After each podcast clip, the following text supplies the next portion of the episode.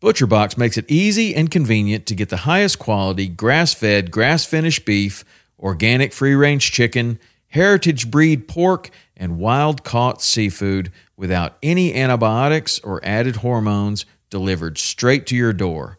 For me, I love their ribeye steak with a smoke and reverse sear, their tender belly bacon, which is some of the best uncured bacon on planet Earth.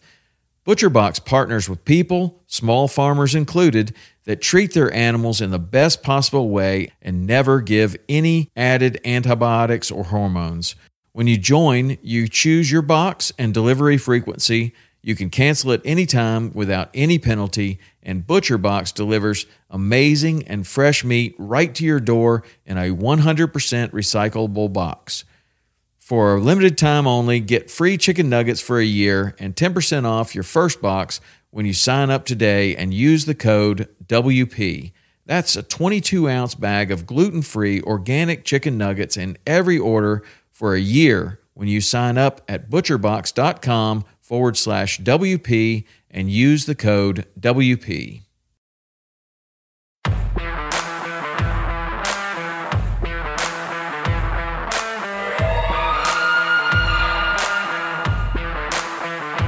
Welcome to Western Contours Podcast, sharing experiences, providing insight, and looking for solutions to become better hunters. We talk gear, on and off season preparation, tips and tactics, conservation, and finding inspiration in the outdoors as sportsmen and women. Thank you for joining us as we share our love for all things Western hunting.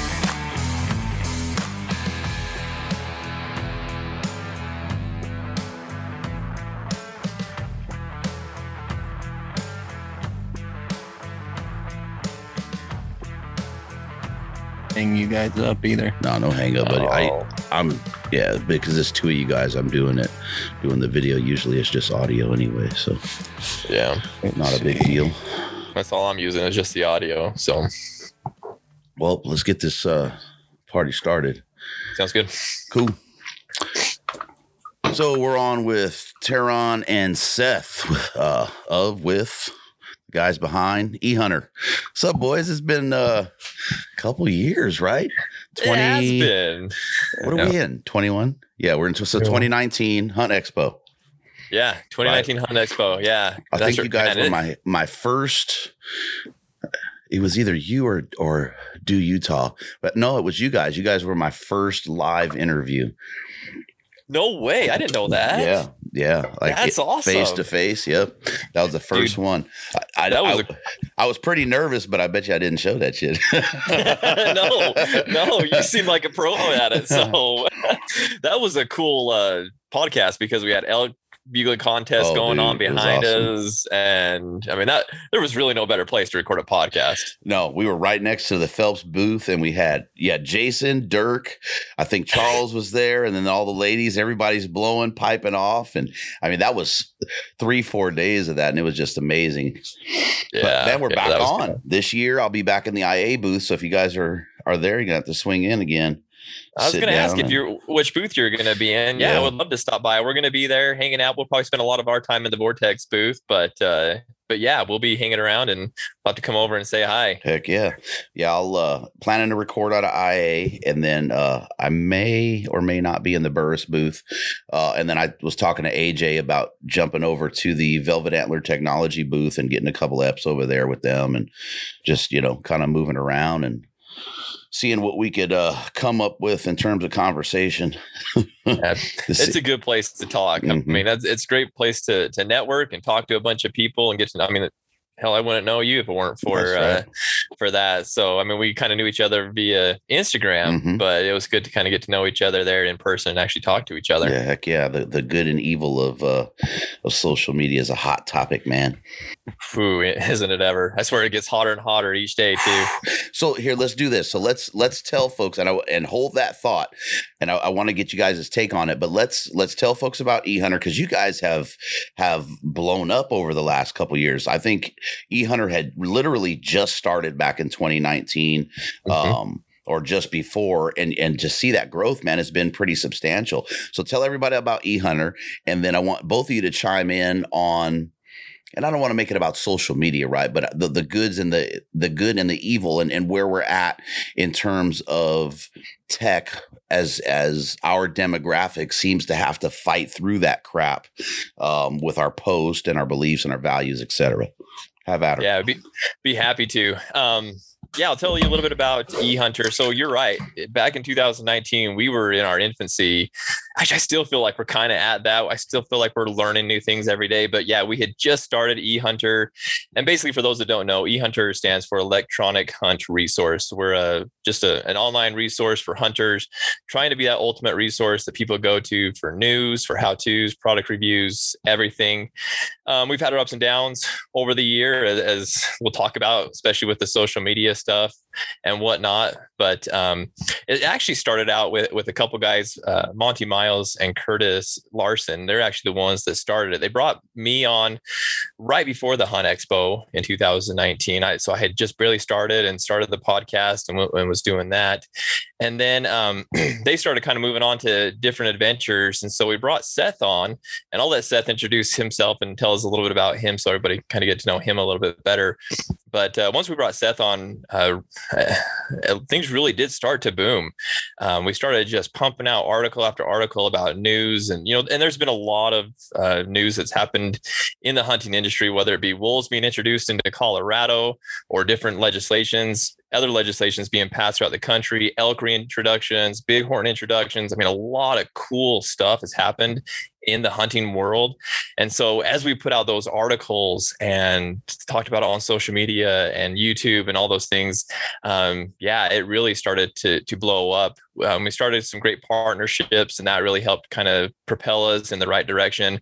And then honestly, it, it kind of just going back to that what we were talking about in the beginning it, with the uh, networking. You know, going to Hunt Expo, talking to people, getting to know people. You know, the cool the cool thing about our world, and I, it's kind of weird to say it like that, but our world of hunting is that everybody actually is very cool. Everybody wants to help each other out. Everybody wants to build each other up. I mean, you look at these guys and, you know, they look like tough son of a guns and you know they they just don't look like they'd be the people that they are but they're very nice genuine hardworking helpful people and so you know, by the grace of that, we've really been able to grow EHUNTR into what it is today. And honestly, we've got a, a long ways to go um, with what we have planned. And Seth, I'll turn it over to you to kind of share whatever else you want to share and tell us a little bit about you. Yeah, so you guys don't get to see my pretty face like Terron's. He's the face. He's the face of the company. I, I just do all the work. That's right. Um, you remember that, Seth. You remember that. Um, so yeah, I I actually joined. And sorry, I've got a bit of a throat thing today, so I sound a little weird. But um, I joined E Hunter in Very early. Yeah, in in yeah yeah.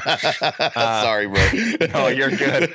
Um, so I joined in uh, early 2020, and I actually joined as just a a writer. Um, and as I continued to produce content for them, Terron and Monte and Curtis uh, approached me, and they're like, "Dude, you do a lot of work. We would we would like to offer you, you know, some some stake in the company, and I jumped at it. Um, and we've been going at it ever since. Uh, constantly, I mean, the news cycle, just like any news cycle, doesn't end when the hunting season ends. So uh, we're constantly producing stuff, and, and uh, I'm having a lot of fun doing it. so um, but yeah, overall, I'm I'm really excited. This will be my first expo as a true member of e hunter since they went and shut it down. yeah, because of you know the pandemic. Um, but yeah, I will uh, be really excited to be there and meet everybody and uh, wade into all that stuff. So, so one of the things that that is nice about EHUNTR, right? And and I'm not. I'm not blowing smoke up anybody's arse or anything like that. Um, and I'm not bashing on any other outlets, but you guys have a unbiased approach, right? It's this is what it is. There's no opinion on it, but this is what it is. And here's the fight or here's the issue. And it's just talking, it's just, you know, and I'm sure there's opinion columns. Um, but the journalistic approach is very unbiased, right? Which is yeah. not what we're used to nowadays, right? And it's actually it's nice to read through an article and just hear the facts of the issue right? Not a bunch of you know, we're raising this X amount of dollars. And, and it's like, no, you're not. That shit's been going on for four years over here on this side with X, Y, and Z. You know what I mean? It's just always so biased, no matter what we're looking at. They, you know, just look at us, look at us. And it's, it's so nice to, I digress. It's so nice to read something that just deals with the issue itself.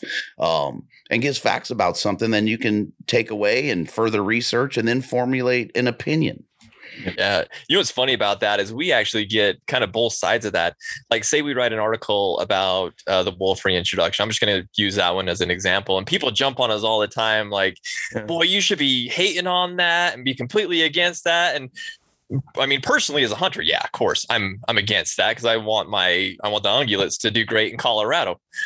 But if you read one of our articles about it, we're not going to sit there and bash the the leftists. We're not going to sit there and bash the people that voted uh, to introduce wolves. Exactly what you're saying is we just give the facts of it so people know exactly what's going on. So we do. We try to be very unbiased. There are times it sneaks in a little bit, and there are some opinion it. pieces. Right. Yeah, you really can't. I mean, that's yeah. that that's who I, we are. Yeah, um, but it is. Go ahead, Seth. Oh, I was just going to say I've been called uh, on two separate articles talking about wolves in different states. I've been called anti-wolf and I've been called pro-wolf by two separate groups. so go figure. Well, yeah, and we we even tried to do that on the podcast though too. You know, we we've had some pretty uh pretty high up people that have been on our podcast. Senators have been on our podcast talking about these kind of topics. Wolves in Idaho was one of them that we did with the senator in Idaho. And, uh, you know, I tried to just keep on level ground, on even ground, not trying to throw out my personal views of it, but try to just get the facts from him, what his views are of it, why they're doing it, and whatnot. And, you know, some people were like, Terron, we appreciate that. We appreciate you being that way.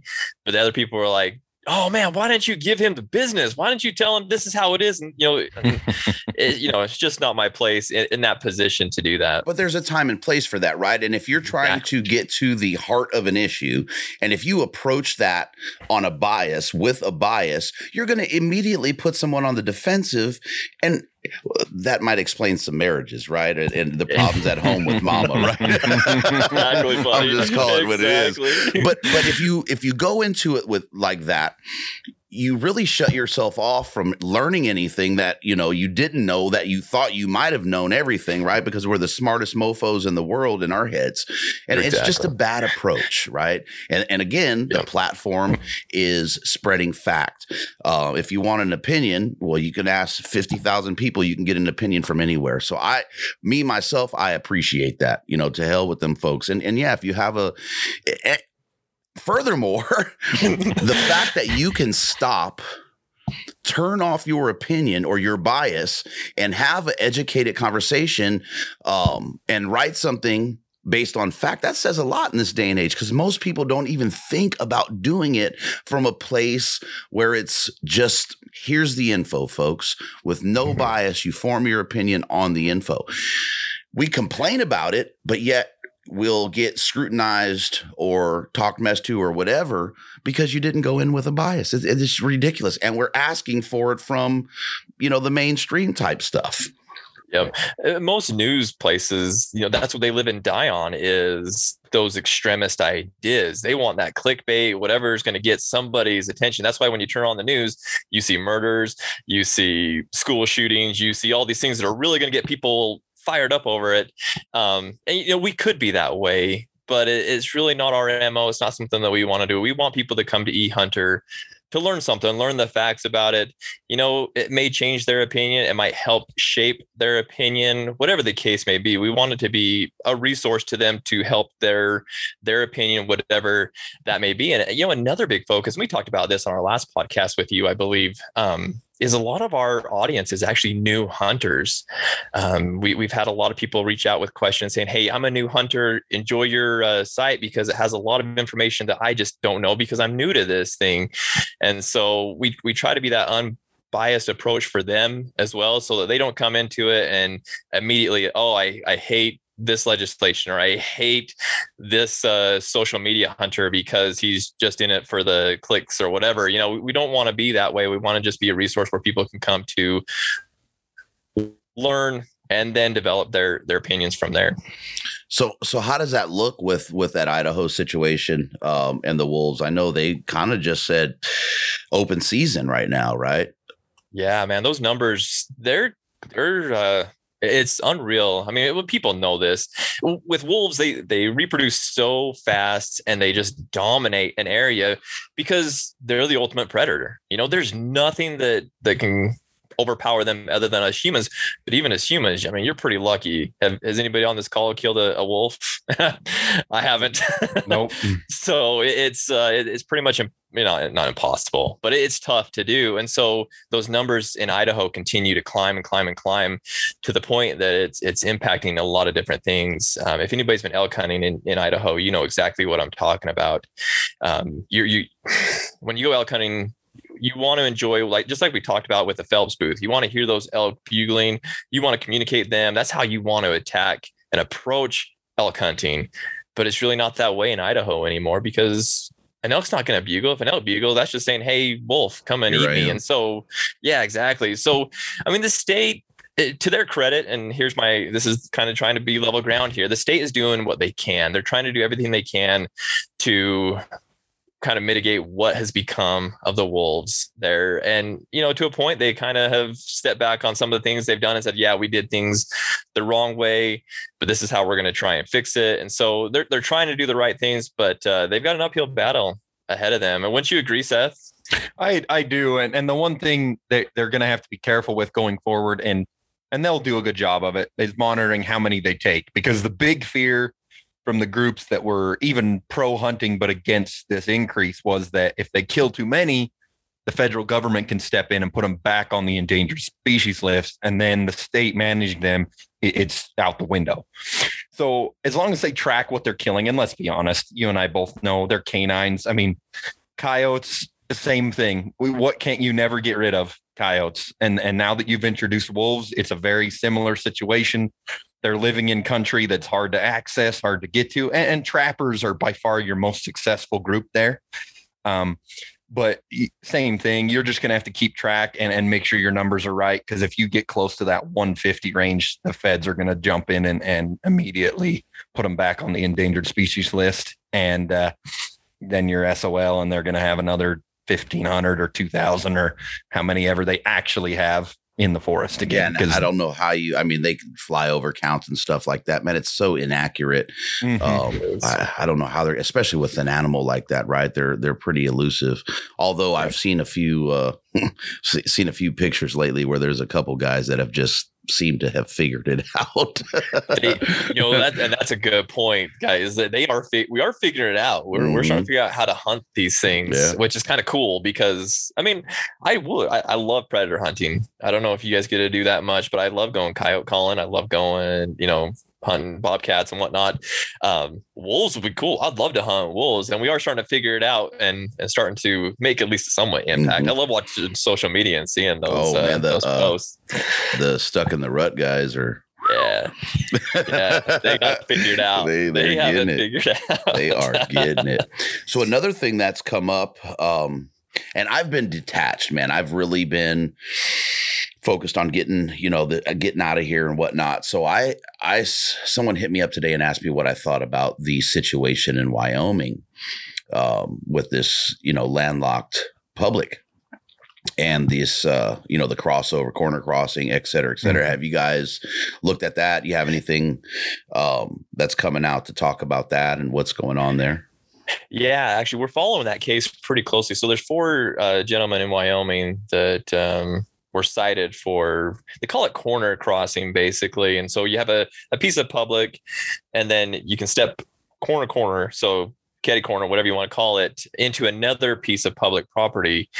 Historically it's been considered illegal to do that because it's almost impossible to find the survey stake step directly across and know exactly where you're at because you know gps data just really isn't good enough to really tell but at that in the same breath, you know, if you think about it logically, well, if a person could do that and was, you know, things like onX and, and these other mapping systems really improving, you know, could you really show that you stepped from public to public? And so that's what they're fighting in the court system right now. I honestly, personally, um, here's my here's my bias. we just talked about us not being biased, and here I'm going to be biased about it. Um, they have a GoFundMe account set up to help these guys out, help fight this battle because as hunters, this could open up a whole new world for us. Hundreds of thousands of acres would be opened if they would, uh, if, if this if this case if gets dismissed and they are not fined or whatever they are whatever's going to happen to those guys. If this gets dismissed this gives us as hunters the opportunity to continue to push other states colorado utah all these other ones that have a lot of public private areas that are close to each other to really open that up. Like i said hundreds of thousands of, of acreage that we'll be able to access. So was that now was that case a trespass to hunt or just a trespass case? Just a trespass they, they considered it a trespassing case that uh, the the guys would have stepped on private property when they made over that corner jump. Yeah. Yeah, because that's interesting, so, right? Because that's an airspace thing. Um, mm-hmm. and I've heard of this before. So I started looking and I and what I heard of it here in California, because I mean you can't go anywhere without having landlocked, right? And there right. was there was areas here and they're probably still doing it where they were guys were paying to uh, fly a helicopter into landlocked pieces. Um, you know that are that are bordered uh, by that private. But it's an interesting thing, right? Because if you if you get that access, are we? The problem I have is that there's a reason that the access has been blown, right? Mm-hmm a right. lot of times and yep. with ranchers or whatnot, right? And that's typically because of some yahoos that go in and they abuse a privilege, right? They don't just walk exactly. through, hey, that thing is right here, I'm going to shoot it. Um, so we we tend to do some detriment to ourselves there, but do now do we start to pit and that's how this feels just from the little tiny bit I saw today because I'm detached. It, it almost feels like it's going to pit us against them and we don't need another us against them battle right? I mean i, I get it right? Wyo has something like 4 million acres of, of landlocked public land uh, yep. and, and a lot of it a lot of it does have drive through walk through most of it walk through access from what i know. I was on walk through access there in 2018 um, so there is that but I, I just feel like when these issues come up there's a better way and I get if they're fighting the state and the and and that's we're we're helping with a legal fund. Yeah. But there's got to be a better way so we don't pit another group against our demographic, man, because it always it seems like we're always on the the dirty end of the stick um, yeah. in a lot of instances. Yeah, there's a lot of good information out on this, and um, I mean, you can you can go to us to it, but there, if you guys are on social media, Steven Rinella posted about this uh, just the other day, maybe it was yesterday even, and uh, this really good long post explaining the kind of the the situation. But you're right. I mean, this can be a bad situation, and it can create a little uh, more hate towards hunters.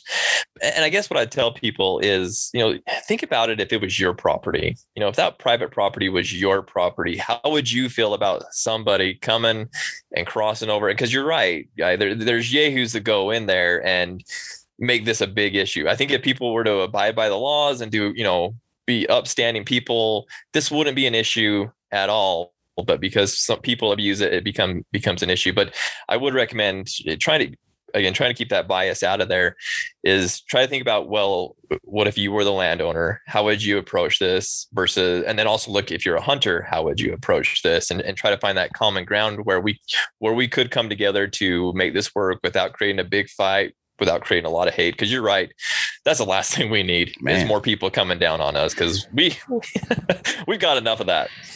And i'm not trying to say that we shouldn't fight for these issues right? That's not what i'm saying at all but i think it's it's all about an approach right? And if we're going to go in and and you know have an argument and fight this guy's legal battle with the state then that's fine. But let's come to the table with the ranchers, the farmers, whoever it may be, and sit down and, and try and figure something out um, to where you know both sides it's amenable for both sides, and we're and we're getting access, but we're not putting someone up against us.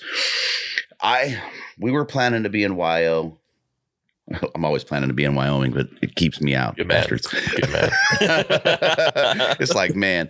So anyhow, we were looking right, and, and we had found, and I was like, look, there's you know, there's all this this land here, and Wyoming does a great job with you know with like private land uh, opportunities right on on their website, and we found this little old lady, man, hundred dollar access.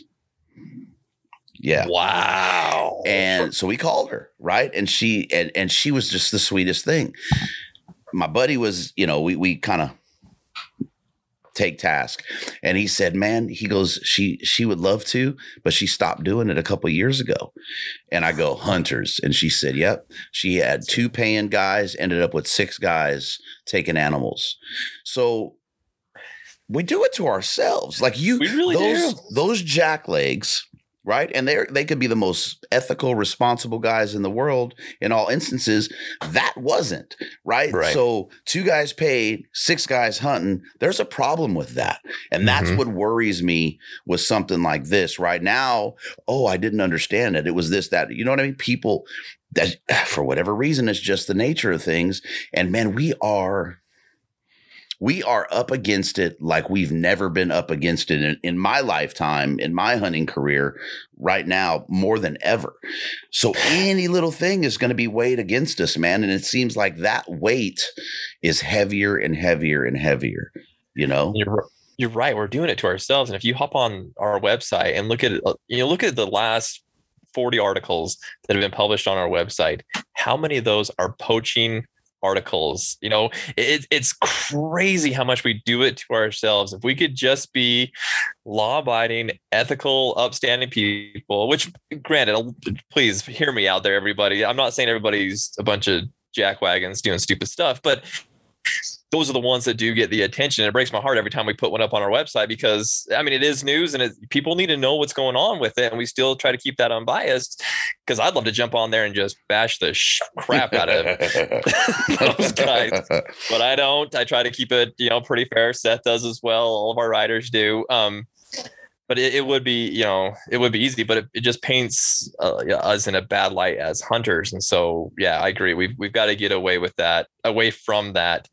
And uh yeah be be better in all instances and, and honestly, this is a fi- this is something that that's been going on in WYO for for quite some time. I think it was April of this year. Um, the the TRCP uh, and and onX had a little film that they put out about it, um, Mhm. and have been trying to raise funds and fight this battle since earlier this year. Right? I mean, four Yeah. million acres, dude. That is not a not a little bit of land, right? Um, so what do we think? Now, now here, now here's where people will get fired up. So you have you're landlocked, and now we're selling hunts on this property, and we're selling hunts on this property, four to seven, eight thousand, I guess, depends on the area, and a lot of that is because of that. You know what I mean? I mean the Yeah. opportunity for them to use that public.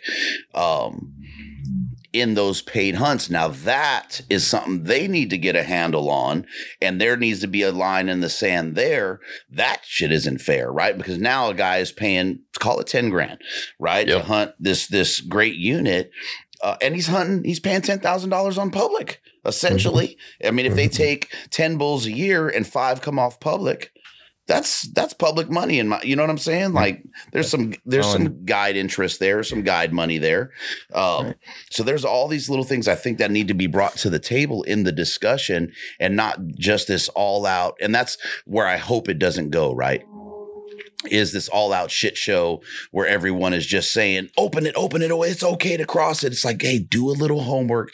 Look at everything involved with this, how the ranchers are affected, how the guides and outfitters are affected, what their effect is on us by using that, the public pieces of that, not even that parcel, but outside of that parcel um, for for the monetary gain. You know, how does that affect the state and et cetera, et cetera.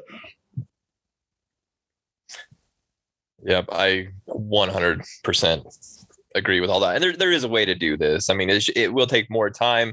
It'll take more effort. It's not going to be as easy as saying, yeah, open it up and let everybody in. And, you know, it, and it really shouldn't be that way. And like you, you kind of talked about walk-in access, you know, there, there's a lot of great areas that have walk-in access. And if we can maybe take some of that, some piece of that as hunters, we just want more opportunity. That's really what we want. you can see that in a lot of our articles. It's just, hey, there, here's a new opportunity. Like Utah just opened up some new uh, public land that we can actually now hunt here in Utah.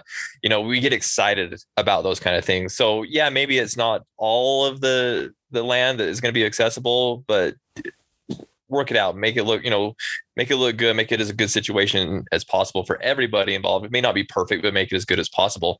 And then allow, you know, some kind of walk-in access or allow some crossing, um, corner crossing, or or whatever the case may be. I, Seth, what do you think? Because I think I, I don't. I would hate to see an area like that hmm. be open to driving through right? right. I don't I don't want to drive through easement. I, the reason that I want a corner cross is because I want that pristine opportunity that being surrounded by that private opportunity right. affords, right?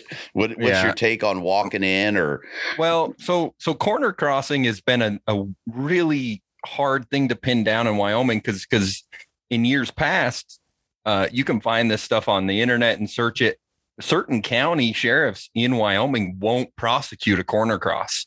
They've they've got a sign up, they've got a note tells the tells the ranchers, tells the hunters, don't call and complain about a corner cross because I don't have the time to argue about it.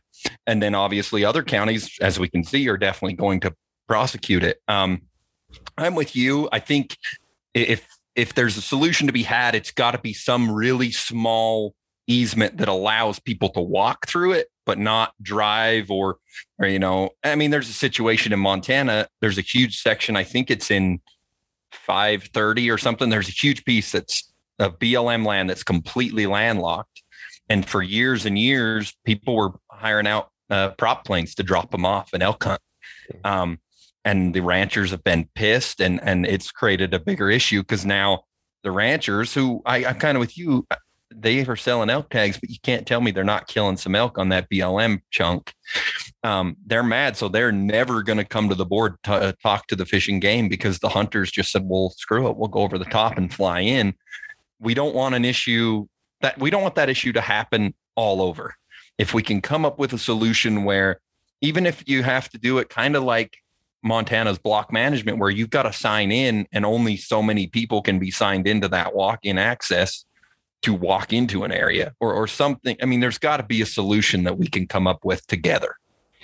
That's I, I guess there's there's tort and retort on on both sides, right? With all the different pathways to do this, because man, how right. that would be badass. I'm not going to BS you, right? Yeah. You know what I mean? Going right. in on a little mm-hmm. cub or something or a heli and and going into some pristine area. Only thing I don't know that I would try it in Montana. Yeah, yeah. I, I, don't know. Maybe Yellowstone has me a little freaked out. yeah.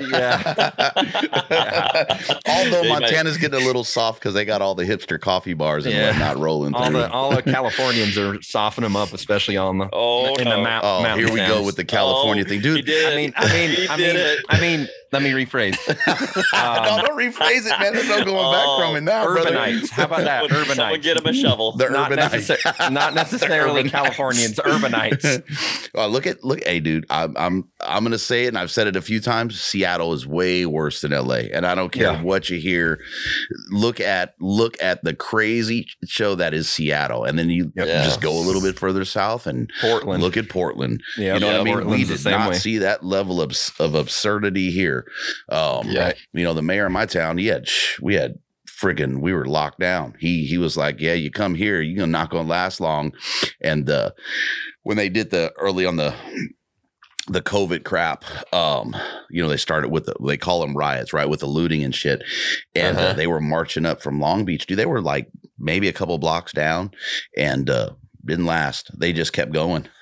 they did they did not stop. He was like, "Hey, we would." He said, "Go." You know, if yep. they if they come here, go.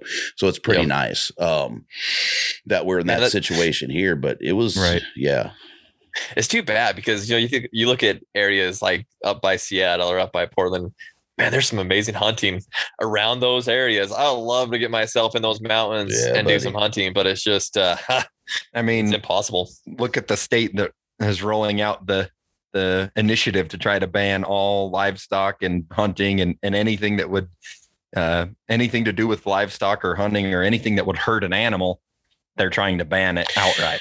So Okay, we got to talk about that. I have a lot of friends in Oregon. Oregon was actually on on the top of the this is where we're relocating to list. And then Oh, wow. that, that crazy, that crazy mofo governor up there, I was like, she's she is she's crazier than this Newsom dude. Yeah. And uh have you seen the picture of her? I'm sorry. There's a picture of that woman. I apologize, lady. and she has she has this effing uh I can't say it on I don't want to say it.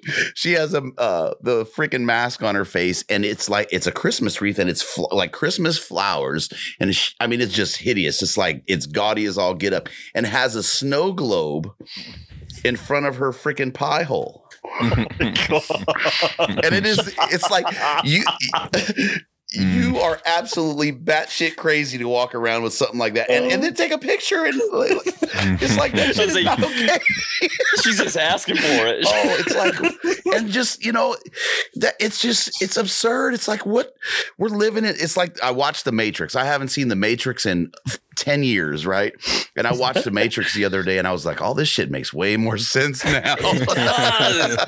It really does. when when he Oh. opens his hand and he was like the red pill or the blue pill and i was like oh my god but it, you know what i mean Uh, but there's no good pill right now right. really right isn't. all every i don't care what color the pill is man it's a horse pill it's going to be Yeah. hard as hell to swallow right everything is so one way or the other and this Yep. You you can't straddle the fence on anything without taking a lashing from somebody you know if Right. you're if you don't think like seth or, or Terron thinks then you know screw you, you you're just a, a pos and it's just Oh God! But anywho, I digress. that woman is crazy as all hell. well, it seems like the like we used to be pretty close together, and I know people can't see my hands, but you're we used to be somewhat close together, left and right, or wh- whatever the two sides are. You can call it left and right, you can call it whatever you want, blue and red.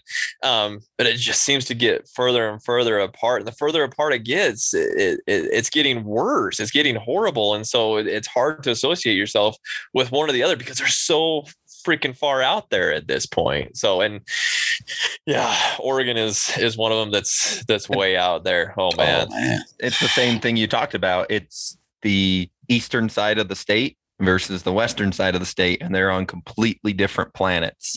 Y- Yes and no with Oregon. I think I think Yeah. there's some, you know, that that Redmond area I think has has that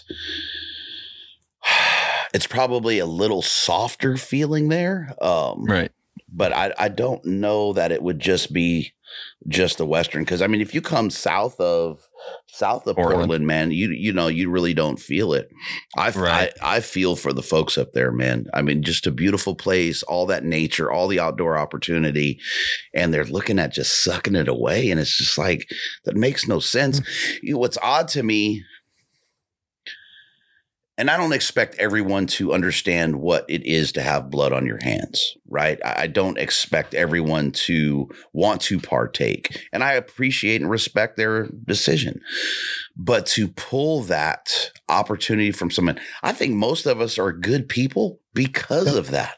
There would Yeah. there are some hunters that are assholes, man. You Yeah. catch me in about three, four months in the off season, and I'm a complete douche, right? There's folks that would be like that all the time. If it was if it wasn't for what hunting teaches you, right? The the, Right. the the trial and tribulation that we go through, and and screw cliche, I'm going with a bunch of them. Um, the blood, sweat, and tears. All of that is part of the pursuit, and yes, there's like this this goal oriented, you know, euphoria, if you will, that comes along with it. But Right. man, the the circle of life to have your hands painted red and the respect and admiration you have not just for that animal, but for the pursuit all the way around, right? And then how we look at our public lands. I'll tell you, being here, people do not give a fuck, excuse my language, about public lands and keeping them clean and pristine like hunters and fishermen fly fishermen in particular excuse me guys that are out there chasing because i've seen you guys dropping your beer cans out of the bass boat um you know that I go up here, man, in my local range, and since this scamdemic pandemic thing, to see the amount of trash after a weekend on the mounting on the mountain is is so concerning and so alarming for the lack of respect that we have for our planet. I mean, I don't want to get into like some, you know what I mean? People be like, he's from California, climate change bullshit. Um, Seth will start slamming me again. No, no, I didn't. Californians, It wasn't You all wanted. Californians. I, I reworded it. I reworded it.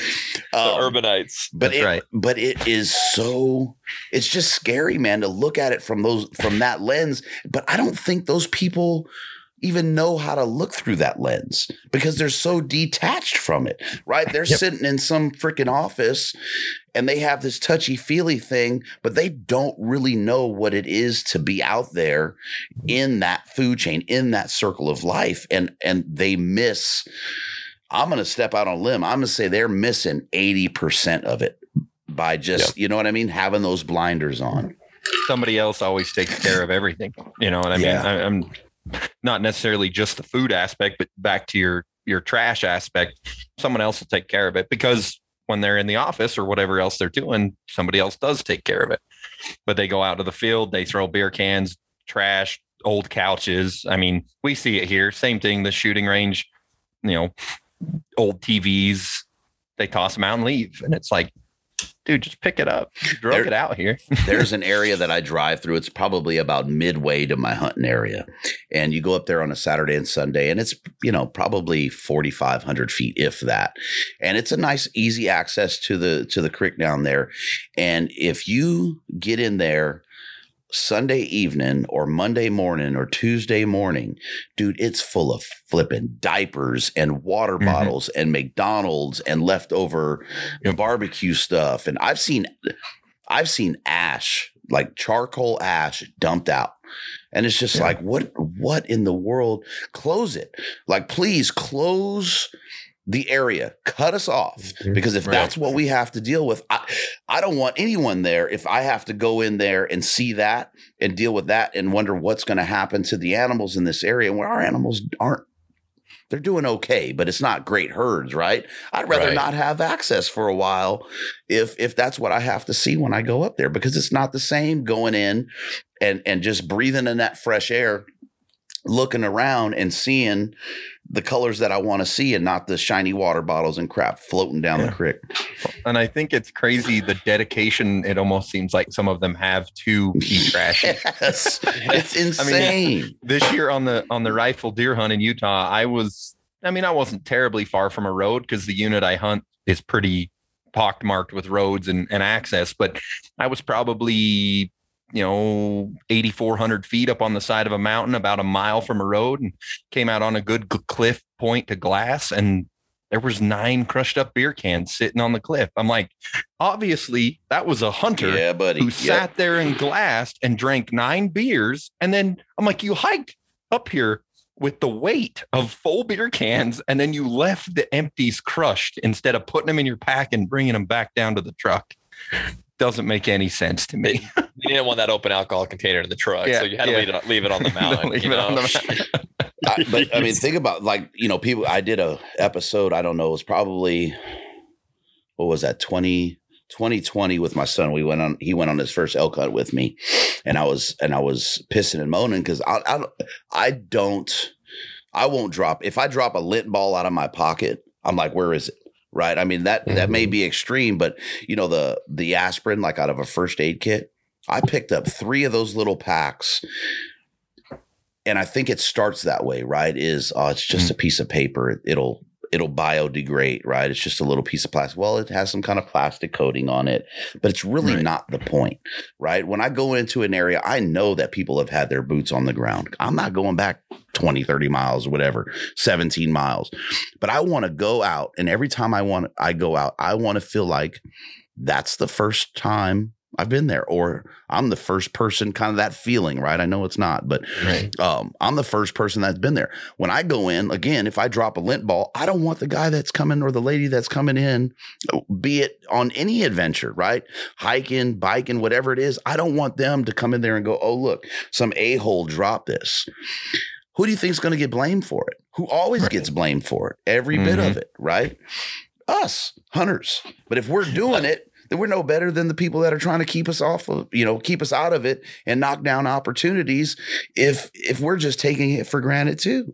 It just That's I a- don't know, man. that's the sad thing is that's what people see too is that they they see that trash they blame it on hunters what they don't see is the money and the time the uh, most of us hunters the majority of- us hunters put in to our habitats our you know conservation in general you know most of us like or most hunters i would say i guess i, I shouldn't generalize but a lot of hunters are like you you drop a, a mothball, lint ball down on the ground, you're going to pick that up. You're not going to leave it there because it's so precious to you. You you love being out there. I so when I was in Colorado hunting this year, I I found a, a spot where I was very secluded.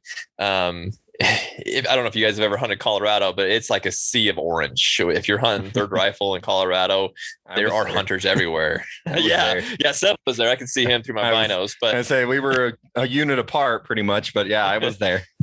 he was that guy that I could see leaving all the beer cans on top of the mountain over there. But just kidding.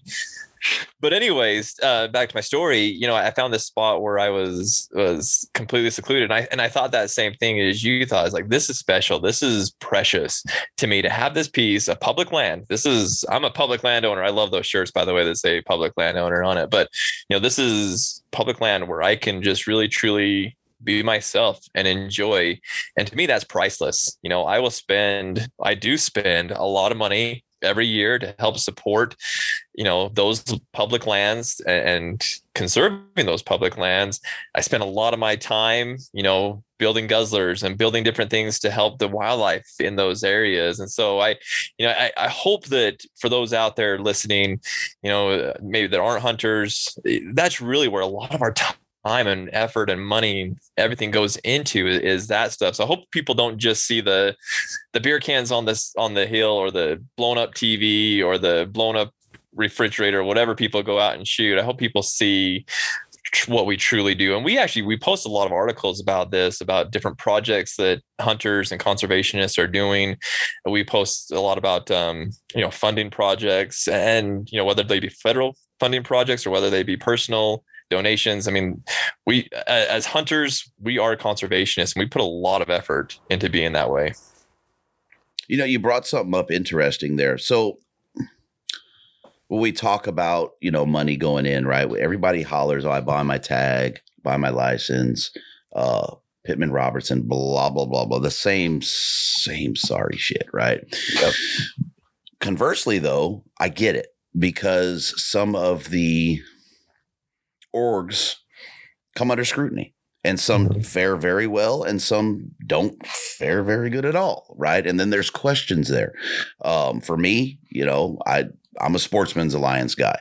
That's i aligned with Sportsmen's Alliance. That could change. That may shift. They may shift. I'll make a change. At at the moment that's who it is. Where if somebody is is concerned with orgs where can they go about inputting extra finance if they have it? Could be ten dollars right? Um five dollars a month whatever into an opportunity for conservation or you know um land or whatever. Have you guys do you guys or can you suggest anywhere that they could look at or go to that touches into some of that stuff that's maybe not an npo because that's where a lot of scrutiny lies in a lot of folks seth Oh. you want to tackle it first Yeah, so an easy one, and, and I shouldn't say it's easy because some hunters may have an issue with their their local division of wildlife, but your local division of wildlife is always looking and asking for donations, and by and large, that money goes directly back into the wildlife. Some states it can get a little hair, hairy with general funds and how they work through the government, but but by and large, many of the the local, you know, D- division of wildlife areas or uh, departments, I should say, that money goes directly to stuff happening in your state, especially if you're trying to put it into your state. That that's a, a quick and easy one. That's not an organization that if you're having an issue with or, or you're a little bit worried about their actual overall goal, um, you can do it that way. Yeah, and that's actually one that I was to kind of recommend. I have a really good friend um, that is a he's a wildlife biologist here in Utah, and we actually talked about this very topic just recently about you know how can we support financially? How can we support them as an agency or whatever state you live in, whatever you know department that that you're with or that takes care of the lands that you hunt. Um, how can we support them financially? And we did talk about MPOs, and he did recommend that you know there's some MPOs that um, they're kind of in it for the money, and it gets a little bit gray, a little bit hairy going with some of those.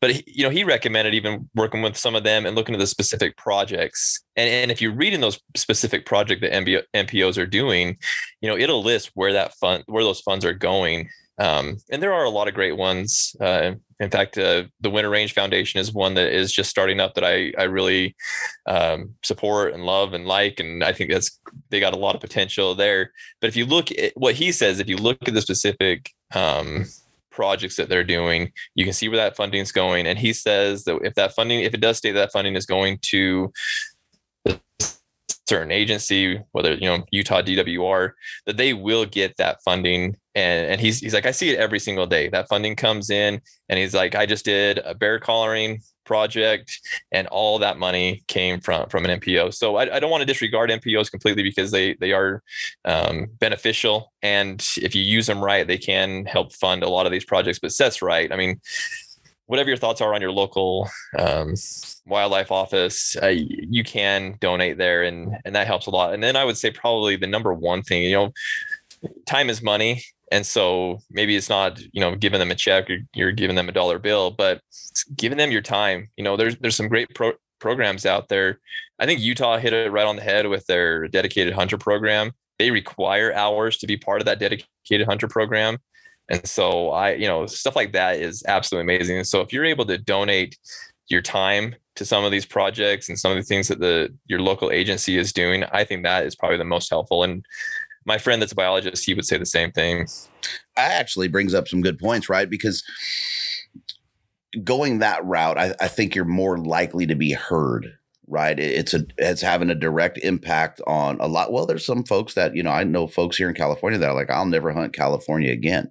Well, you're I get it, but at the same time, you're hindering what you could be helping by having that that attitude, right? It's not going to get any better unless we take action. So if you're going directly into DWR, CDFW, um, Colorado Parks and Wildlife and and looking to make an impact, time is huge.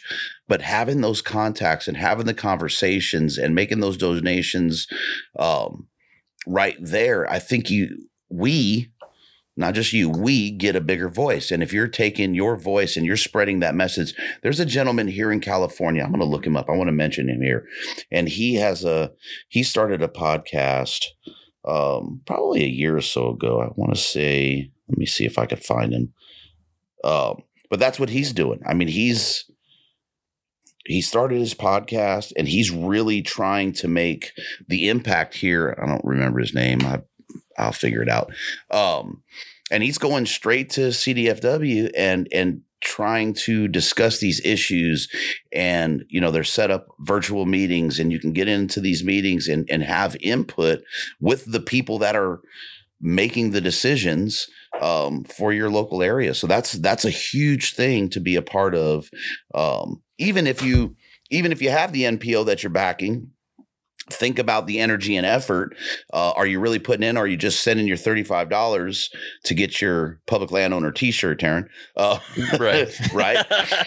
hey, it's a cool shirt, man. um, you know what I mean? But that's a lot of it, right? And that's where that's where I just go, oh, no, I, you know, don't check the no box, right? Check the no box Yeah. on the gift because that's money. Yeah. And I don't care which one it is public land t shirt, whoever, Sportsmen's Alliance. You know, if, if we donate, my wife donated, you want this stuff? Hell no. Just send the donation and get the little letter that they give you. But that's money out of their pocket to incentivize us to support some shit we should already be supporting. Let's like, what do you, exactly. you know what I mean? Get the membership and buy the shirt separately. Now, if they got a thousand shirts for fifteen dollars a shirt and the shirt's thirty five dollars, now you've doubled up and you got your shirt. Right? It's, it's an Exactly. easy fix if we take action and we look at this outside of this. I, I want this shit on my shirt. You know what I mean? Come on. Yep. Yep. Come on. And that's another thing is you got to go above and beyond that $35 membership. Let's be honest. That $35 membership, that's just keeping the lights on on an MPO. I, I don't know if anybody out there is professional at MPOs, but it takes a lot of money to run an MPO. You got to pay for things. I mean, you have licenses you have to get. There's a lot of different things, a lot of money going out the door for an NPO. And so, yeah, I agree. Yeah. I mean, don't send me the gift, but then I'm going to give my $35 for a monthly fee. But I'm also going to, you know, if I, if I get a bonus at work, hey, I'm going to donate a little extra money because, you know, especially if it's something that means something to you. And you guys will see this on our website a lot. There's all these different projects happening that's going on where you can go and help out or whatever. And, you know, like, like for me, I hunt in Southern Utah. That's where I'm at every single year. When I see a project come up for Southern Utah, the Mule Deer Foundation's doing, or who, whoever's doing it, Rocky Mountain Elk Foundation does a lot around here. Whoever they're doing, I'm like, all right, okay, this is directly, directly going to benefit me as a hunter where I hunt, what I do, and is honestly my biggest passion in my life. I'm going to help out that that specific project. I'm going to give a little bit extra than my just just my thirty five dollars a month or a year, whatever it is nowadays. They're cheap. Yeah, it's not when you look at it, right? And and talking to Brian Lynn over at Sportsmen's Alliance, we had we had a discussion about it. And he goes, and he said the same thing. He goes, dude, it's not, it's not a small drop in the bucket, right? If you're, you know, you're going to state legislatures, you're going to the national level, right? And you're sending people that need to get paid to do the job, right? So there's there's all these things that we don't think about. They're not just saying, okay, here's you know, here's a thousand donations of thirty five dollars, and we're dumping it into this project. It doesn't work like that, right? Those projects have they have to crawl before they can walk, right? And and Yeah. they're not going to see their their end result for you know get through those stages, right? I mean, it just it's not going to happen. So to be Yeah. to be cognizant of that and to put our better foot forward, you know, we got to step up to the plate. Um, and I, don't know, man. It, it's We we there's just so much against us right now. Yeah, we we have. I mean, think about Yeah. it in in the last. Well, shit, it's been it's been almost two years under this stuff. I I, don't like how want to you say said earlier the scamdemic. yeah, I don't, don't want to use the trigger words to show my biases or, or set anybody off, but it's been two years. And in that two years, think about the amount of things that we have seen.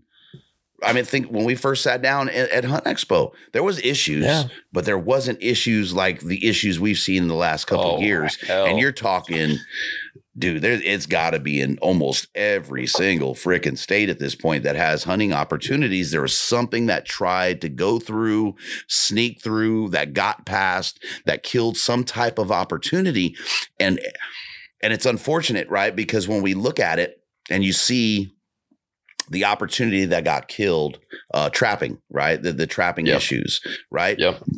Uh, archery's like fuck about trappers. Yeah, who cares? I don't care. Yeah, I don't care about those guys.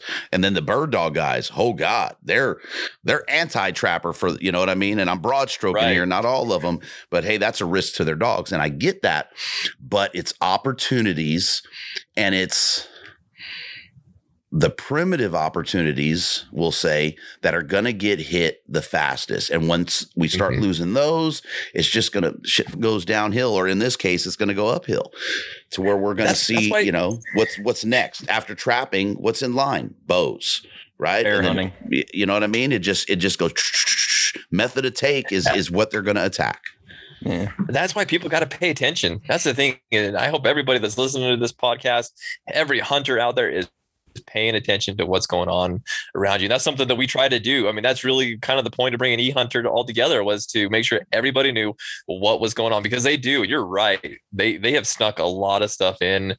Like there's been a lot of really ridiculous stuff that's coming, even in a state like you said, in states that you wouldn't even think about. It, it's everywhere, but like here in Utah, you know, game cameras and baiting and stuff like that has come to the top of the list of stuff that's trying to get passed and changed and and whatnot. So, my biggest recommendation for everybody out there is uh, is pay attention to what's going on around you, whether it's hopping on EHUNTR and looking at what articles are being posted. I mean, a simple Google search will tell you what's going on. But yeah, you got to pay attention. And and actually, Seth, you brought up a good point with the bear hunting. Bear hunting is a pretty hot topic right now too. Yeah, predator predator hunting in general. I mean, you think about how many states have banned coyote contests, um, trapping, bear hunting. I mean, wolves obviously is always a, a hot button topic that each state's going to argue back and forth about what to do. And that's where they're going to attack first because they can say, "Oh, you're not eating it. This is barbaric." You know, the, the same old lines that we always hear. Um, and obviously, those people have never had a really nice carne asada bear steak. Yeah, cut that stuff thin, cook it hot. Ooh. But the, the point I'm making is that's where they're going to attack first and then like he's like the guy said it's just going to slowly snowball. It'll be dove season. You know nobody's hunting doves anymore or whatever and and before you know it, we're all in trouble.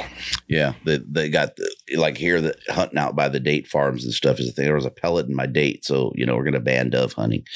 Um, you know what I mean? It, it, that's not happened yet, but I, I might have given an an idea there. yeah, uh, it snowballs. It's just scary, it man. It's just so much, so so much that we're up against. So Seth said something there and I kind of lost it with my stupid dove comment. Um, how do we how do we do better, right? How do we do better? How do we take a more proactive approach? One, and then how do we explain what it is we do? Because our argument is is always the same I said a, a, couple of the points earlier, Pittman Robertson conservation. We always talk that, right? Oh, full freezer. I feed my family. Da da da da da da da. While the other side is like, you murderous, look at this furry, cuddly, endangered animal that you want to kill, kill, kill. So they're hitting all this emotional, these emotional strings, right? They're tugging on. And then we want to come with our facts but it's really we're not really given the story right? We're not telling them everything. We just come with i feed my family like that. Or there's a lot of people that are like f you. It's what i want to do and i'm going to continue doing it. It's my or privilege. How do we how do we combat ourselves in that realm? Well you know there was and i don't know maybe Karen can keep track of this. At one point in time they were they were doing a movie that was actually supposed to be a big time production that was talking about the overall benefits of hunting. And it showed the actual effort and process that goes into it. And I'm not talking like, you know, something you see on the outdoor channel. There was an actual movie that was be- being produced, and I haven't heard anything since. I, I heard it was being produced. I haven't followed through it. And I think not necessarily, let's let's be honest, we're never going to change the minds of anyone that is true anti-hunting. They, I mean, that's the the fallacy with debates and everything else. Debates are not for the people that their opinions are decided. The, debates are for the people that don't know, and that's who we have to reach is is the people that that may not necessarily hunt, but are okay with it or, or are interested enough to be like, you know what, I, I I would never do it, but I see the process and respect what they're doing. Um, and, and things like that, something that gets that to the masses. And, and there's ways to go about it. Not necessarily has to be, you know, media, but I mean, internet. We we have a lot of tools at our fingertips to be better about that and push that forward. But that's going to take uh, a unified front. And, and something I seen, not to derail us too far, but something I seen that was wildly different is when the potential for the California bear ban this year came up. Hunters across the country were very strongly supporting, hey, you can't ban bear hunting in California. But when the bear ban in New Jersey came up, Nobody said a word. And now bear hunting's banned in New Jersey. And whether that's because the contingent of Western guys are like, eh, it's New Jersey, it's not my problem. We as a as a, a hunting collective need to come together and fight for everybody's right. We can't be like you said, the bird dog guys can't be like, screw your traps or screw your your bear hunting or whatever else. We all need to be like, you know what? It may not be my style of hunting, but it's hunting and it's a loss that will eventually lead to more losses. Um, and and that shows you the proof right there. And whether it was the Western guys or whoever, but the support for the, the California bear ban of hey, you're not going to do this versus what happened in New Jersey just goes to show we're not unified enough. Now, I didn't even hear about. I didn't even know there was bears in New Jersey. right. So, um, right. And I'm not going to defend myself. I was, you know, because a lot of that stuff you see on social is really what triggers it. Right. Is a guy will post right. like, you know, here it was Charles with that with that thing, and he's been great. He, you know, did that with the pigs a couple years ago and said, "Hey, look at this bill," um, right. and really got that going. So I'm not going to blame anyone but the guys in that state. Did you not get boisterous enough? Did you right. not look at what happened? Or are we not connected, which sounds odd, right? Enough to our entire demographic across the nation. So we're, when this stuff happens, maybe that guy doesn't have the wherewithal, right? Uh, there's right. always some excuse. Um, to spread the info and say, "Hey, we need your help," right? Right. I know I didn't even hear about that. Yeah. So I think it was the New Jersey chapter of back hunters. What is what is backcountry hunters and anglers mm-hmm. that tried to bring out the information. Um, we covered it, but, but it just it just seemed to die on the vine. I mean, the the social media posts weren't strong. And like we didn't get the following we got because we covered the California one too, and, and we had way more clicks on the California one way more people interested. And that's why I, I, truly don't know what caused that. If it is truly just, oh, it's a, a small northeastern state, we don't care, versus, you know, maybe it's because California is a hotbed for political fights all the time. And let's be honest, the bear hunting contingent in New Jersey's obviously much smaller and much more outnumbered uh, politically. But I, I don't really know why I, I can't give you an honest reason why the two didn't get the similar amount of support but it, it's probably multiple reasons. Like you said it's probably not enough you know social media push when it first happened. Maybe it's something to do with i'm not a northeast hunter. What is like you said is there even what kind of bear hunting is going on in new jersey? You know you know there's a lot of reasons as to why that potentially didn't get the the following, but it all comes back to we need to look at that and see, okay, why did that happen? Can we be better next time so something like this doesn't happen?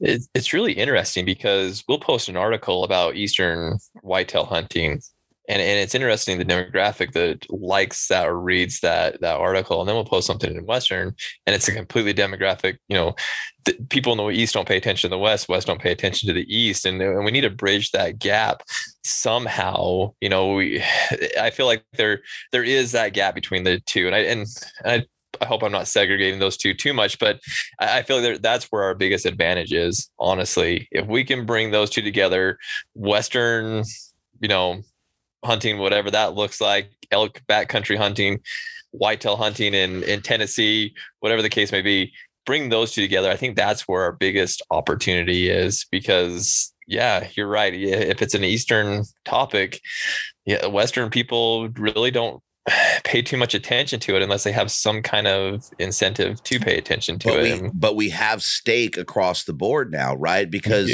because these these organizations that are that are pushing this stuff they're not fighting in just New Jersey. That's not just a New Jersey issue. These are issues that they're hitting in every single state. And as soon as they get a foothold in and they win a battle like that, it's going to make it easier in another state, right? Because now you have some politicians that don't want to piss off constituents that maybe have that feel. And they, and and the organizations on the other side do they're way better than we are. Way better than than what we got because they've been playing this game for 50 freaking years. And and Yep. they have they just have it right? I mean they got the experience. They win in one place. We better we better be looking for the next one and we better be out in front of the next one right? California California was lucky not to lose that, and and thank goodness that everyone stepped up to help that. Even people, you know, um, I had friends saying, "Hey, I hit your, I hit that wiener guy," right? Mhm. And and I saw some that weren't great either, right? And that's a detriment where they're slamming him, you, you know, wiener, blah blah blah blah, and it's like, Right. look, don't go about it like that. Whatever you think of the guy, you don't know him. Be professional, right? And and and talk to him reasonably and tell him why. Don't go and attack the man. He's not going to listen to us. Just you know. Anyway, I, I I'll go all over the place with these topics because it just drives me crazy because it's we're we're our own worst enemy in it. But we have to wake up to the fact that this is part of the plan to take it away everywhere, right? And they're going to go one state at a time, and they're going to circle back around. And and New Jersey is just the tip of the iceberg. And, really, what we have to do is we, you know, we have to use the platforms that we have to get the information out there so that people are educated. They know what's going on in the world, and, and then we speak to everybody. You know, I, I get excited when I see Western Contours has a new follower on Instagram or whatever, because that means one more person is hearing our message, this collective message that we're putting out there that we don't want to lose what we have. In fact, we want to gain more. We want more opportunities. We want the passion that we have to go to our kids and our grandkids and for hundreds of generations afterwards. So what we have to do as hunters, outdoorsmen, sportsmen, whatever you want to call us, is we have to take every opportunity we can to share our message in the right way, you know, make sure it's coming across the right way. We share that message with everybody that we possibly can. And and for those that have platforms to do so, get it out there. I was reading about this uh this New Jersey thing, man. This this has been going on for a while. I mean, this one Yeah. article is from from uh, early 2020. Yeah. So that's that's pretty scary that it was flying, you know, under the radar, especially because we were going through it in so many states, right? You had the Oregon thing or the beaver thing in Oregon, you had the bears here, New Mexico with the uh with the trapping and and you know, the list goes on and on and on and I never I'm going to have to look, man, and smack myself on the head. I never saw anything about this um, coming down, but you know, just reading through this, I mean, th- they were up against it, right? You have the Sierra Nevada, the Sierra Club of Nevada, right? Is on here quoted on this article talking about New Jersey and holding that administration responsible. And it's just like, think about that, right? There, the western half of the antis care. We better flipping care. I mean, just Yup, you know what I mean? It's like this is what we're up against, and it, and if it was our apathy and our lack of taking action that did this, then shame on us. Yeah. You know, they were they won the fight, and and and I'm just saying it. They won the fight fair and square. Right. Yeah. And then that's that's what they did. People say, why you say that? There, they won it fair and square because we didn't we didn't go in to to win the game. Right. Yep. You you can't go in and and think you're you know I'm not gonna do nothing. I'm gonna just sit back and they're gonna win every single freaking time. Is what's so scary to me. Um, see, Vegas, uh, they did the same thing. They tried to float a uh, banning hunting bear with hounds, and I think it was Sportsmen's Alliance this year that stood up to him and said, "No, we're not going to play that game." But that's what we need to do on all of it. I mean, every bit of it that comes up, we just have to we have to show a united front and and get support behind us and be like, "No, we're not we're not losing anymore." And we got to take advantage of opportunities that come up. Little things. I mean again go back to the we got to pay attention. You know we just posted a thing about Gould's turkeys in new mexico and i don't know if you guys are turkey hunters but i've got friends that that is what they live and die by is turkey hunting. That's all they ever want to do. And here's another opportunity but if nobody pays attention to it if the elk guys don't pay attention to it the deer guys don't pay attention to it well i'm sorry that little turkey group is not going to get that to come through we're not going to be able to get that but if everybody comes at it at a collective front and knows what's going on man, we have so much more power behind us. That's that's huge right now. The turkey slam going from four birds to five. What? Yep. You know what I mean? yes. That's a big awesome. deal. You know, that'd be like that'd be like some undiscovered, you know, undiscovered elk herd somewhere sitting. Um, that's a big freaking deal. It's Yeah. like the you know the Mhm. tule elk here in California. They're endemic to California. You can't hunt them anywhere else in the world. That's a big deal. So if New Mexico gets to hunt Goulds, I mean, how long were they on the list? It's been on the federal Uh, list since for 1974. 74, wow, yeah, Yeah. wow. Yeah, Right, it's been so- a long time, and everybody you have to go to Mexico to hunt Mhm. them, you know, and it's it's been expensive. It's been hard to do. I mean, trying to cross the border with a firearm is tough as is, and so to have an opportunity here in the United States to hunt Goulds, hell That's yeah, that'd be cool. Yeah, that's huge. But again, it's going to take the entire collective. It's not the the turkey, the Wild Turkey Foundation, and all those turkey hunters. Uh, it's just not a big enough group to push the the directive, the agenda, the way it needs to go. And so, as hunters, as conservationists, however, however you want to word us, we all need to get behind it. And I mean, that's just a, a small example. Like you can, there's thousands of examples of things that we need to help stop and there's thousands of examples of things that we need to help push and and we've got to be there because like you said in New Jersey, they did it the right way. Yep. At the end of the day, they passed it the right way and it's all le- legit. We need to do the same thing. you, you know what I'd like to see? It'll never, never happen in my lifetime. Actually, it might with the Goulds thing. To see us in a position to where we're trying to get opportunities back, right? I mean, example here in California, mountain lion ban in the 90s, right? Now they're on a temporary endangered list. You can't bring any parts or anything into the state from a legal hunt out of state, right? You can't bring any part of a lion in the state. Dude, there is no, we're killing lions on the road in the middle of the city, right? Yep. There's been sightings crazy. There's been sightings two miles from my house. I live in the middle of urban sprawl, right? My mountain to get to the foothills, I got to drive 23 miles. To think that there was mountain lion sightings here, it's crazy to me, right? When, man, we need to start asking or looking at how do we get these opportunities back? The population is up. We know the population's up. Where's your counts, right? And how are you? They just put them on that temporary endangered list last year. How? Right? There's no count on it. But we're always in this defensive fight in this battle, right? It's always defensive.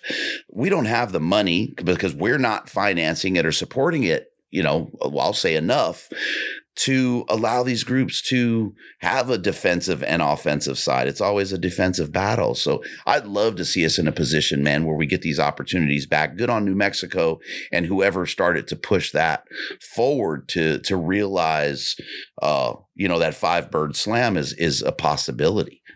Be pretty freaking awesome. That'd be You know, we've kind of- amazing.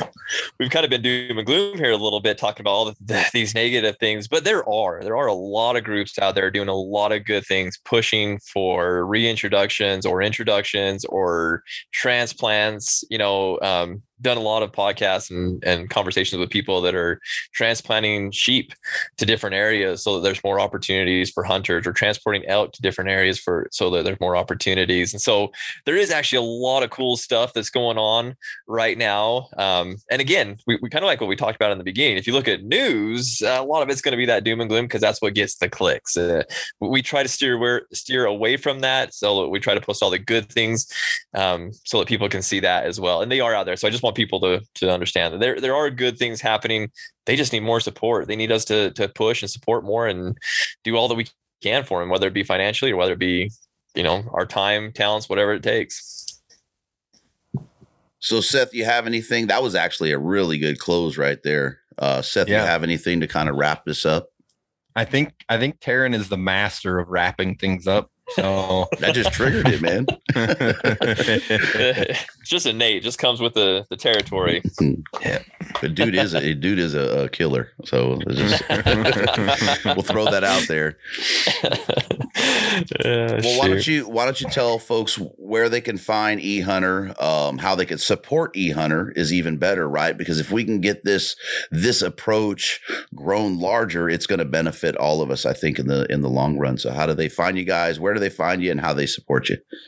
You know, the best place is go to our website, ehunter.com. It's E H U N T R.com. So remember, it's electronic hunt resources, EHUNTR for short. That's really the best place to support us, see what's going on. I mean, eh, to support yourselves, honestly. If you're a hunter, uh, you know, I, I did a podcast with a, a guy, that, a biologist in, in Montana not that long ago and he talked about when he wakes up in the morning obviously this is his life but he when he wakes up in the morning the first thing he does he hops on three websites to see what's going on in the world of hunting. And EHUNTR is one of those sites. And so that's what i would recommend for for us and for you um, just to keep you in the loop so that you're not blindsided by some of this stuff when all of a sudden you know bear hunting's banned in your state or all of a sudden wolves are coming into uh, northern utah or whatever the case may be you know you, you're not blindsided by that stuff. So just go to ehunter.com that's the best place. We're on uh, pretty much everywhere. Uh, social medias web on uh, facebook uh, you can find us at ehunter instagram ehunter underscore official. One thing that we are really trying to grow right now is our youtube page. Um, again just trying to be that ultimate resource for everybody. So we do a lot of entertaining stuff you know videoing our hunts and and whatnot but we're trying to do more uh, product reviews how to's just informational type stuff so that we can be that ultimate resource so you can really find us at any of those places but uh, like i said the best place would be ehunter.com and seth would you agree with that anything you would add to that No, you you nailed it. And if you really want to support us, I'm always looking for news writers. there's yeah a there's a link on the website. You can click it, give us your information. We'll look through it, contact you, and see if it would work out for you. Because news cycle never ends, and I'd love to have somebody, some extra guys, help me cover it. So I'm I'm coming in with an opinion piece. That's fine. hey i would love We would love it. from you Oh, I'm, I'm gonna I'm gonna hit you with it, man. I'm I'm serious. Do it. Definitely gonna do that. There's there. Yeah. Uh, you got to have an opinion, right? They're like a holes, but I'd love to do that because I, I was going to be done with this, right? And and I was frustrated because I don't. Part of what I'm what we've been talking about tonight, I just don't see the the effort and the concern from our demographic. So I was just like, man, I'm done. And then I had people reach out like, hey, what's going on? And I just, you know, I'm honest. So I'm like, hey, I think I'm done. And they, you know, had some conversations and it kind of got my juices flowing again. Um, but I'm here to talk a little bit of S now and again. And mm-hmm. and I don't want to be I'm not going to bash anybody, right? But I want people to wake up to the concerns that we've been talking about and take action and do things that promote us in a light that is more than my new bow or binos or you know what I mean? Like we got to do more than just look at the material things of it and talk about our values and the struggles and the fights. So, anywho, I'm hitting you guys with it. We'll talk about it uh, offline. But I appreciate you guys coming on. Uh, Hunt Expo, we're sitting down. IA booth again. We got to do it. Um, it's a plan today yeah. let's do it we Yep. could uh, we could do some more there. Those are fun little quick episodes, and yeah, I appreciate you guys jumping on. We appreciate the time thank you. Absolutely, boys.